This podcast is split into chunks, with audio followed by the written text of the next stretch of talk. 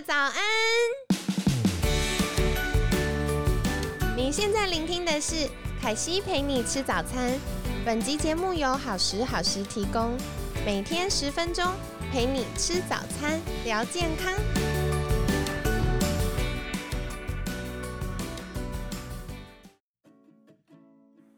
嗨，欢迎来到凯西陪你吃早餐，我是你的健康管理师凯西。今天呢，一样非常开心，邀请到凯西的好朋友，长庚生化科技翁欣宇执行长。欣宇早安。早安，各位观众大家早安，我是欣宇。好的，那星期三，快乐的星期三，我想来请教一个听众朋友们应该最想知道的议题，就是现在的基因检查可以帮我们找到我们的瘦身基因吗？真的，减肥这件事情就是特别是女人啊，一辈子都在努力。那我们可以透过基因来了解些什么呢？好，的确我们有这样子的主题方案哦，因为透过了解自己的基因呢，我们可以找到最适合自己的减重方式哦。你可以发现呢，不同时间段好像就会流行不同的减肥方式，但是呢，其实我们如果能够知道自己的先天的基因条件，就可以省去许多摸索的这个过程。好，先了解自己有没有胖基因这件事情啊、嗯哦，到底呢自己对于呃这个体重控制呢，是饮食还是运动的影响比较大啊、哦，以及我们吃进去的东西呢，呃到底敏感性如何，我们就可以选择到底是哪一种的饮食方式比较适合自己。好，大致上是这样子的一个方向。嗯嗯嗯，的确耶，因为就像星期一凯西分享到的，我之前做完呃、嗯，基因检查之后呢，就发现哦，原来我的基因呃不太适合生酮跟低碳饮食，然后我做呃地中海饮食也有加分，可是也不完全适合。那最适合凯西的是什么呢？就是要均衡饮食，所以我反而是吃足量的蛋白质跟纤维质，还有适度的嗯，糖类就是淀粉类之后呢，我身体的运作是最好的，因为除了变瘦之外，还有像是呃白天的活力啊，或者是晚上的睡眠品质也是凯西很在意的。那我发现吃生酮跟低碳的时候，常常会觉得肠胃没那么舒服，然后吃地中海饮食的时候，有的时候淀粉吃太少，又会晚上没有办法睡得这么放松，睡得这么沉，所以反而是均衡饮食对我的身体运作是最好的。可是那时候发现这件事，我也觉得很讶异，因为现在很流行各式各样的地中啊不各式各样的饮食法，对，然后那个均衡饮食好像没有什么厉害的。就没想到反而是最适合我的耶。真的，我想大家回想自己成长过程当中，一定都有试过各式各样的饮食方法哈。对，但是呢可能就就会有这样的感触，就是、嗯、为什么好像没有什么效果，或是自己觉得很痛苦啊，那严重的可能会晕倒啊等等的、这个、对，真的耶，因为我常常会遇到生酮失败的女生、哦、那什么叫生酮失败？可能根本就没瘦，或刚开始有瘦，可是后来呢就是都胖在肚子，然后内脏脂肪越来越高，然后我就发现哦，原来如此，就是不是很厉害的饮食法就适合每个人呢。真的，所以呢，如果能够事先就透过基因检测就了解到哪种减重方式比较适合自己的话，就不用经过那个呃失败的过程，更更严重的就是那个自信心的打击啊。没错，像嗯、呃、有些学生来找凯西做减重的健康管理啊，我都会说，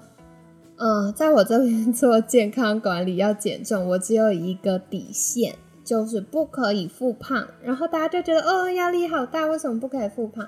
我觉得其实复胖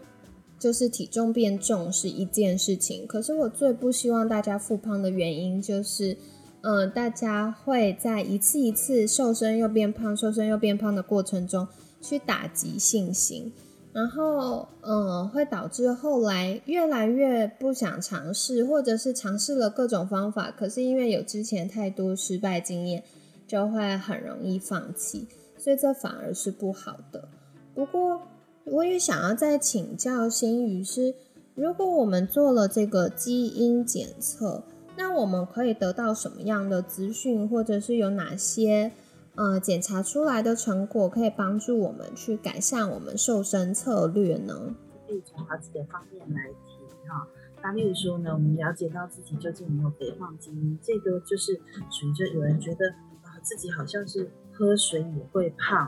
啊、哦，或者是觉得那个为什么自己就是瘦不下来啊？那如果是呃，了解到自己真的是因为基因的影响具有肥胖这个体质、肥胖基因的话呢，那我们最需要的就是透过专业的协助，自己的尝试是非常容易失败的。那专业的协助或许也要看状况，透过呃中药或者是外科手术等等，甚至是现在新型，例如说有一些这个光雕啊、减脂这种方式，这些都是有机会去协助自己比较轻松的去。呃，减肥的方式，好，如果你只透过、嗯、单单的透过一般的饮食控制，加上这个运动，有可能会让自己常常尝试到失败。嗯，但是呢，哈，其实我更多的客户呢，是从这个检测发现，原来自己并没有肥胖基因的影响，所以呢，清楚这一点之后呢，就晓得自己呃，再坚持下去，方向如果对的话，减重下来应该是不是难事？好，所以呢，就是。呃，光是从肥胖基因这一点，我们就已经可以有一些很关键的这个决定性了。再来呢，我们就会了解到说，啊、呃，运动啊，对体重的控制到底有没有影响？对，我不晓得有没有人觉得自己运动了半天，居然都瘦下来。都是我。对，真的有人是运动对体重控制的影响是比较小的。好，那这些人呢？在运动的时候，我们应该要把期待放在维持身体的健康，而不是期待透过运动来减重。好，所以呢，就是我们可以透过有可能会是其他的饮食方式，或刚刚提到各种专业的协助方式来协助自己。好，所以呢，运动当然当然很重要啊，但是它的功能对自己是属于健康或者是瘦身。那个差异就很大咯，对，嗯，的确也，因为嗯，凯西还是非常认同要运动这件事情，因为运动不只是为了瘦，更多可能是为了降低代谢症候群的风险啊，或者是帮助我们保留肌肉，降低那个肌肉流失的速度。可是如果今天真的是要减重的话，就不一定每个人都适合用运动的方式了。没错，通常呢，饮食对体重的控制还是影响非常的大。好、嗯，但是呢，也有人是属于饮食对体重的影响很小。嗯、那这种人的话呢，如果他是很瘦的话，原本就很瘦的话，他其实吃很多，好像也不大会胖。好，那但是另外一种极端，羡慕这种是是是，另外一种极端叫什么？就是他已经很胖，嗯、可是他想他怎么样控制饮食，他也很难瘦下来。对，这个这所以就是呃，我们要看具体的方法来来来找到适合他的方式。嗯、那从饮食呢，我们就可以看几个细节。包括了碳水化合物的敏感性，还有饱和脂肪的敏感性。好，这就已经呢可以去了解到说，一个人举例来说啊，碳水化合物的敏感性是比较高的话呢，这个人他用生酮饮食是比较有效的。对，但如果是这个碳水化合物敏感性是普通的话，生酮饮食对他的帮助是比较有限的。好，还是会有一点效果啦。好，但是呢，如果他是天生本来就是碳水化合物敏感性比较低的，那其实他就不太适合生酮饮食的方法咯，我们会建议他直接改用其他的饮食控制方法。对，其实这个敏感度高跟低，就是你在这件事情上做调整，身体的反应是明显还是不明显。所以如果你少吃碳水化合物，就少吃淀粉或水果，然后多吃淀粉或水果，对于身体的改变会比较多。那嗯，我们要瘦身就会比较适合生酮，就你少吃这些糖类的食物嘛，那这样子成效就会比较好、嗯、可是如果你本来影响就不多，那再去生酮可能